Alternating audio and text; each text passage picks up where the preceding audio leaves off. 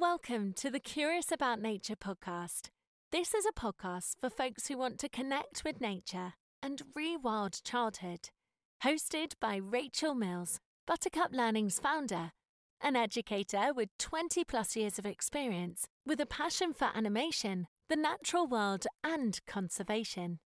Rachel focuses on getting digital kids outdoors and having fun in nature promoting well-being and a can-do attitude to local wildlife conservation and sustainable living. Join her and her guests for their stories, experiences, and tips to support outdoor learning and nature connection.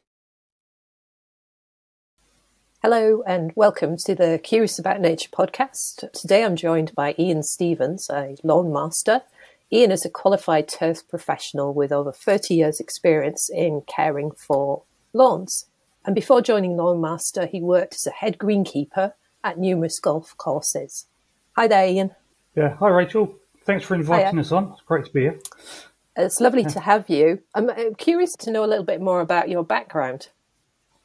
Oh, well, I, I left school, went straight into greenkeeping on golf courses, but I think about 18 months before that, I actually did work experience on the golf course as well. I've, I've got lots of knowledge of, of working on the golf course from even before leaving school, and just love working outside.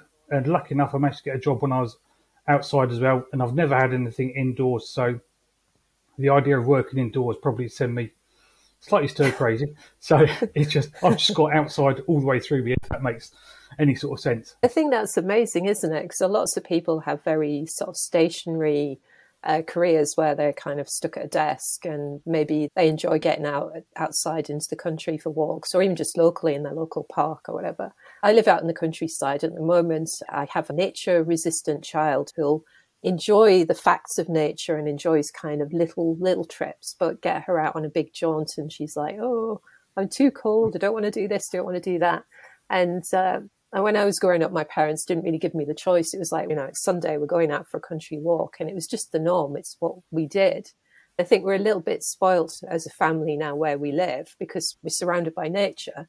Whereas when I hmm. lived mm. in suburbia in Middlesbrough, we had to go that little little bit further to have that mm. experience.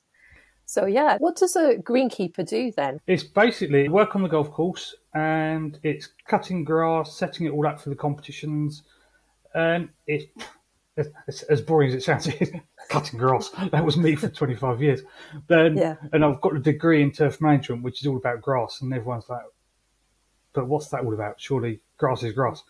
But it, it makes sound really basic, but there's like, you have to set up bunkers and you build tees, greens, and you cutting back bushes on sort of some courses I was at. Obviously, I was trying to help wildlife as much as I could. There's always a bit of resistance between you and the golf course to what you should be doing because they want it set a certain way. But I've got a bit of environmental background as well, so I'm always sort of trying to mix it up so that it helps with wildlife, but you've got the golfers as your main priority.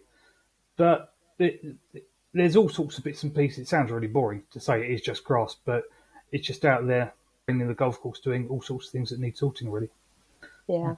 So, so you went from that into lawn care, or was there something yeah. else in between the two? No, to be fair, I, I worked on one golf course, and that didn't quite work out. So we parted company. I had about six months out, found another job, same thing on a golf course. I was there for about two years, and again, that was a bit of a parting company situation coming up. Looking at Trade Magazine, saw Lawn Master, said to wife, "Oh, that's quite nice. Should we look at that?" And she told me to shut up and get back to work and get, just get on with stuff. And it all went a bit silly, and there was a bit of a stress thing, nastiness, and took some time off. And she just said to me right. one day, "Why don't you give these guys a call?" So we phoned them up, went along for a chat. Thought it'd be ten minutes. Two hours later, we came out and said, "That's it, we're done. We're going to start this off." And that was 2010. We started, so we've been going quite a while now. Yeah, yeah. and uh, you deal with sort of Nottingham and Lincoln area, is that right? Yeah, so we've got a large area. We cover mainly sort of Nottinghamshire. We cover Lincoln and all the surrounding, but hmm. we've got about three other counties. So we actually cover five counties as an area, but we only sort of nudge into a couple of the counties. But it, it is good though because it gets us driving all over the place. You get to see big skies and fields, and hopefully, if it's nice and you see hares running around and red kites are flying around in the sky around you, and you think, oh, it's not, it's not a bad life really. And then you think, oh, I've actually got to do some work now, which is a little bit irritating when you're driving along. Do you want to tell us some of your favourite experiences about working outdoors? Because you said that you've pretty much spent your adult yeah. life working outside. Yeah, so there's all sorts of things really, but I, I, think one of my ones I was most proud of when I was working on the golf course, there was a, a little orchid that used to grow on the golf course. It was called uh, Autumn Lady's Tress, or Tresses if you've ever heard of it. It's quite a small one. It's only about this tall, and it comes up as a little sort of swirl around thing. I worked on the course, and I saw there was one or two when I got there. And I thought I'm determined to try and make a bit of a colony of these. And by the time I left, there must have been about forty or so orchids that had all grown up, and by the end of it, I was having some of the lady golfers said to me, "Are they flowering?" And I'd say, "Yeah, they're on the whatever fairway." And you'd see the ladies they'd be scrabbling around on the ground trying to find what they were, which is really good. But I think on Lawnmaster point of view, my proudest bit, I was doing a quote for someone. The person I was doing the quote for, they had two kids walking around the garden, and they kept saying to me, "What's this? What's that?" And Dad would say, "Oh no, he's busy doing what he's got to do." But in the end, they were asking me more about nature and wildlife than I was explaining about the garden, what needed hmm. doing. And when I went away, I think they were really interested in taking that on board and going further. So I never got that job, but it was really great thinking I might have actually sparked something for these kids to do something which might lead to something even more, which was good. Yeah. Yeah, I think that's interesting, isn't it? Because when we're cutting grasses and cutting our lawns, we're obviously thinking about how, how to make that lawn beautiful because you know lots of people around the UK especially do prefer to have like very green lawns but you seem quite interesting because you're sort of in touch with the wildlife as well do you think that's maybe quite unique in your world? I, I, well, so, and that sounds a bit whatnot, sort of trying to blow your own trumpet, but it probably is not that many around mm. that I like it. And I actually was asked to write a, a guest blog for someone a while ago, like orchid spotting. I saw a customer back in May, June. I spoke to the Mr. Customer. Oh, you've got this thing in the garden. He was like, oh, have I? Really? Does that mean we have to do something about it? Spoke to the gardener. He then spoke to Mrs. Customer. And we got an email from her about two months later to say, thanks very much. It's been brilliant. We've watched it flowering all mm. the way through. So I'll often just put a stick in the ground and say, look, I've seen this. If the customer's not there, you might want to cut around it I've noticed it's there. If you want to do something to keep it, that's fine. Some people just don't care; they just cut straight over the top, not bothered. But it's just lots of different things you can see out there. It doesn't have to just be a, a pristine carpet. Some mm. people want to leave an area of wildflowers, and they say, "Can you not spray that area because we've just put some stuff down there?" So we just say to our lads, "Look, don't spray there, and just work around the customer, and we can do what they like then." So that's not too bad. Yeah. Hmm. Yeah, and I love that it's then kind of meeting both worlds, isn't it? People who want to hmm. have that kind of fresh look green grass, and uh, you're sort of helping them support a little bit of wildlife and a bit of hmm. nature around that as well. What would you um, recommend to others to maybe get outdoors more? As simple as it sounds, is it's just get out, just get outdoors yes. more.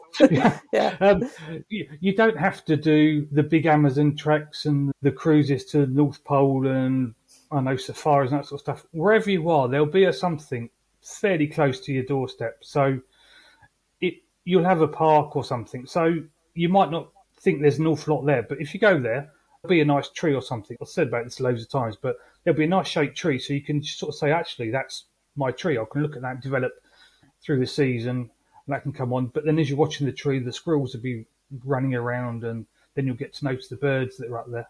So I think if you just start doing something, but don't go out and think the thing says I've got to do ten thousand steps a day, and you'll start getting up to about two, three thousand, have not done anything, and you're tired out, and you think, oh, do you know what? I don't want to do this anymore. So just take it steady, just do little bits. And if you find it's a bit too much to begin with, just stop, go back. And also, if you can time it with a coffee stop in the middle, that's always good. I always used to like going to the garden centre with my mum and dad because there was always that option of a treat. Oh, yeah. nice piece of cake. yeah, but it got me interested in plants and so on. And I'm not a particularly keen gardener, if I'm really honest. I've had an allotment and I've grown things when I lived in Bristol, but since we moved out to the country, um, my, my mother-in-law would say we've let let the garden go a little bit. It's a bit more. It's a great wildlife haven, Right, but right, it's not yeah. particular. Mm. Yeah, very natural. Um, one of those. and uh, I look at it sometimes and I feel a bit guilty because the previous owners had done quite a lot of work with landscaping and other things, and that's still there, but it's definitely not as um, tidy, shall we say. But you know, I just think, well, it kind of suits our personality better the way it is, to be honest. But but that's the thing with gardens though, because there's millions and millions of gardens up and down the country, and just our road we're about the only one that do really green nature sort of stuff. Hmm. There, there's one one side of it they quite like gravel and everything neat and tidy. They don't like things growing particularly. Other side they just tend to cut everything down and everything's short. So we all do whatever we want in the garden that suits us. So I don't think you should feel guilty that the person before did that because you're just looking after that little space, and if you want to do whatever you're doing with it, that's entirely up to you. Yeah. Yeah. We had great fun this summer, actually. We got a hammock off one of these free Facebook groups, and we've all been fighting to use the hammock and Oh, right. take turns in it. Um, but it, it was in our sort of long grass, um, and it was great. Just feel like spotting the caterpillars and beetles and ladybirds and butterflies and bees, and uh, just laid there, especially on the summer holidays, just admiring what was going on. And uh, she sort of said to us, "Oh, can you leave a patch next year again so that we can have like a secret garden?" She was very good, same as you, I think, got a, an eye for spotting and, Yeah, and finding those little hidden little delights, really. So you, you've touched on this a little bit already, but do you have any other tips for exploring nature? Just keeping your eyes open and just looking. And it's not the massive great thing. We did a walk in the Peak District. We were just walking up a dry stone wall, and all of a sudden I said to the wife, "Plum, there's a fossil on that rock." And it, it took us forever to then get to the end of this wall line where the footpath was because there were just fossils galore. So I think really it's just being mindful of what's around you. Don't just think, right, I've got to do a 15 mile walk, so I'm going to storm straight through and get through everything because you can see just as much on small bits. I suppose as well, don't go out thinking I've got to see something because if you go out with expectations, it doesn't really work because you won't see it because nature's what it is. Unless you go out to see a tree, which generally doesn't move. But if you say I want to go out and make sure I want to see a whatever type of bird or I've got to see a fox or a deer or something, if they're not out there, you might just get yourself totally disappointed. But just go out there and enjoy what's out there.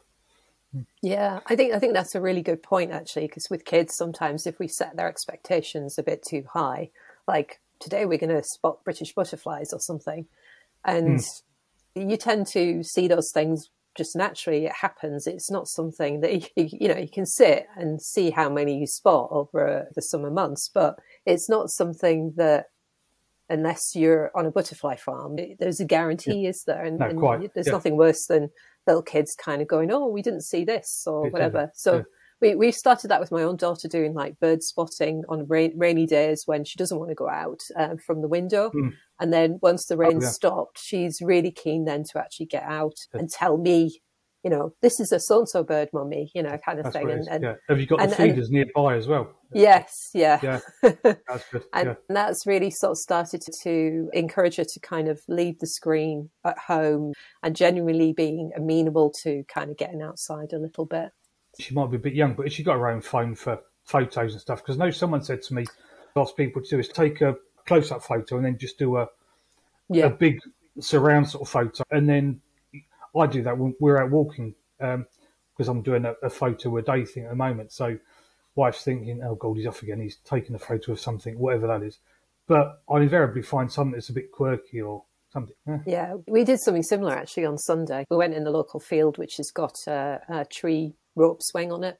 Oh, um, okay. which I keep looking at and thinking, oh, I'm not sure that would take my weight as an adult because it's rope starting to fray a little bit at the top. But my daughter loves going on that, and she was the one who oh, should we should we do a little bit of a nature spot? And I was like, what do you think we might find? She said, oh, um, let's just collect some leaves on the ground and see how many different shapes we can find. So we did that, and then of said, oh, look, there's a mushroom here. And then she said, oh, let's take photographs of the mushrooms we come across. And I think we collected 10 in the space of like two minutes. And it is that kind of gentle exercise, gentle exploring it got her moving around, which is really important, I think, with half term break because she was very tired, busy time at school, and then kind of wanting to just like not do much. And for her, that kind of being uh, sort of quiet is is really important because she gets a little bit overwhelmed sometimes. So yeah, uh, well, I think it's good that. that that's being outside. I think it really works well for me because I don't do stress at all, which infuriates the heck out of my missus. But whether it's because I work outside all the time, so I just think I don't care. But it's really good because your brain just switches off. But where you said about leaves, the daughter picked up, this might not work very well because if it's on a podcast, listening. But this is one of our finds we had. If you can find that one, it's big leaf that we saw a couple of weeks ago. So that's now been brought home. Um, it matches another equally big leaf that we've got. But we, we have a whole collection of all sorts of things. We've got feathers and leaves and stones and pebbles of different shapes. So yeah. that's another something you can have a little scrapbook of things or a box or something. Yeah. Curious that the wildlife photographs that you're sharing online. What inspired you to do that originally? Uh, it was really just one of my um, friends on Facebook because I do a 30 Days Wild, if you know that, with yeah. the Notts Wildlife Trust. So I do that every year. We haven't got kids, it's me, the wife, and the dog. But because I was sort of dragged up with nature and just aware that some kids perhaps don't really get to explore and stuff. So I just try and do what I can. And it's not just for kids, adults take as much out of it as well. And it was last October because someone actually finished their challenge yesterday for doing their thing that they're doing. They said to me, Do you want to do it? And I said, Not really, no. that sounds like a, a big challenge. I am not interested. But I got to the end of the 30 Days Wild this year and I just thought, Oh, do you know what? Should I just do something just to keep on going? So I say sometimes I'll just take a photo of something, but because of the nature of what I am and I'm a bit of a cheeky so and so, I try and make a bit of a quirky something or other that goes with it. So today we were going along and there was like it was a Drake mallard that was just sat on the branch that was on in the lake where we were walking the dog and having a bit of a scratch. So one one leg was up over his beak or something. So I, I just about managed to get that as a good photo when I put some really dodgy, corny wording with the photo. But a lot of people say they really enjoy what I do, and some just can't believe the wording that I put, which probably doesn't really help very much. But it, it's just something to to do. Even when I'm no work, I'm, I'm looking outside my office window now. We've got some ivy flowers, and I'm not picked that up yet, but I can easily take a photo of that. So there's always something, and as I say, you just take a photo of the leaves, and then some buds are different colours, shapes, textures, barks, different shapes. So even in the winter, there'll be things to find and yeah. it's, it's, just something that just helps you feel the time you're walking, really. Yeah. Mm. Yeah. Have you got any suggestions for any books or resources that you maybe come across that you'd recommend for families? it's tricky on books and resources because once you start, it becomes a bit of a addictive Habit. thing, and you, you, end up with a massive, great bookcase. This is a thing from the Field Studies Council, and they mm. do hmm. various things. So again, that's not going to work. But this one's a grasshoppers and crickets and stuff. But it's quite a good little book. So you get various slugs and snout and all sorts of things they do. But they're quite small ones. If you're going out for a walk and if your little ones wanted to carry a little bug rucksack or something, you haven't got this big heavy book to carry. An insect book is Michael Chinnery, I think mm. he does. And these ones are very good because they've got photos of insects and things to identify. Because sometimes you get the pictorial things, they're not really a great representation. So we've got quite a few books now, like Toadstools and sort of butterflies, where you've actually got the, the photos as opposed to just the drawing. Yeah. Yeah, one of the ones that I'm reading at the moment is called Extraordinary Insects. I can't pronounce the lady's surname, so I'm probably about to mangle it, but I'll have a go. And Sevedrub uh, Fiason. I think oh, okay. that's how I pronounce no, no, it. Oh, it's amazing the stories in there about these different insects and people's mythologies around it and their biology and all of the hmm. kind of extraordinary things that happen. Yeah, it's just just a really fascinating book. Um, and then the other one that I really like at the moment is the Forager's Calendar by John Wright, which has been quite useful for just sort of showing my daughter some of the things that locally grow near us. We don't mm. forage that often, to be honest. It's just been a sort of nice, sort of gentle introduction to it for her. I've got a couple more questions before we wrap up. Do you have any tips for anyone who's maybe planning a more wildlife friendly lawn or garden? If you are looking to do something, we've got someone, their garden is only about 25, 30 square metres. So it's- a fairly hmm. small lawn, really. But they just said we wanted to leave a corner, and it's only about a five square metre area. Hmm. So, again, if you've got two acres of grass, don't try and do all of it in one go. So, as opposed to just going straight up there and going, right, I'm going to do a meadow first off, do your little bug hotels and your little things in the corner and leave a leaf pile, put a water bowl out for the hedgehogs and the birds, try and do some sort of pond work. It doesn't have to be a massive, great, expansive thing. Even if you put a, a small bucket outside with some things so something can climb out in and out, no Yeah. problems at all. It's just something so that you can get that engagement. And again, just put feeders up, various food for different birds and wildlife. That's good. Yeah. Yeah. Hmm. So, what's next for you and your business? Oh, well, to be fair, our business, we're just keeping on trundling on. We've got Mrs. Launders, tend to call her, she runs the office for us. So be nice if we have someone that can help out so we can then go out and do more walks in the countryside when I'm not so busy. Yeah. We've got two great lads work for us. So we'll just keep on. It's not expanding, and taking over Nottinghamshire. We're not looking to take over the world. We haven't got, it sounds really bad in business, but we're not high expectations. We're not driven to do more and more and more and more. We're quite happy doing what we do. Um, That's brilliant. As long as, yeah, and our lads are happy doing their work. Well, hopefully we pay them an okay amount. The customers keep coming in. We'll keep helping our customers as much as we can, and fingers crossed they then recommend other people to then get more customers. Yeah, so keep on going. Yeah. Yeah. So, where can we find you online or maybe even in person then? Online, I'm Lawn Master Notts, which is Facebook and Twitter and Instagram. Be fair, or I'm not so busy on Instagram. For whatever reason, I'm not so keen on the platform. I do most of my rubbish cheery stuff on Twitter. Um, I'm on LinkedIn, but that's just down as me as Ian Stephens. If ever you need a cheery tweet up to, I'm always there because I don't get an awful lot of work off Twitter, but I just quite enjoy the support of helping other people out and just if you need me, I'm here. Just tag me in, and I can send something to you. It might not be the most appropriate for what you want, but it's likely to put a smile on your face. That's all I can say. That's brilliant. Thank you so much for joining us this morning, Ian. It's been a real pleasure. And um, yeah, highly recommend people do look out for Ian on Twitter and follow his account there. So thanks again.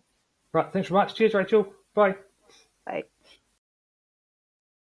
Thanks for tuning in to this episode of Curious About Nature. If you would like to keep getting nature and outdoor learning stories and tips, hit subscribe in the podcast so you never miss an episode. Don't forget to give a five star rating and review to support our podcast reach. To deepen your child's connection with nature and natural world education, please check out the Nature Curious subscription box. Head over to the website buttercuplearning.com to further support your family's nature journey.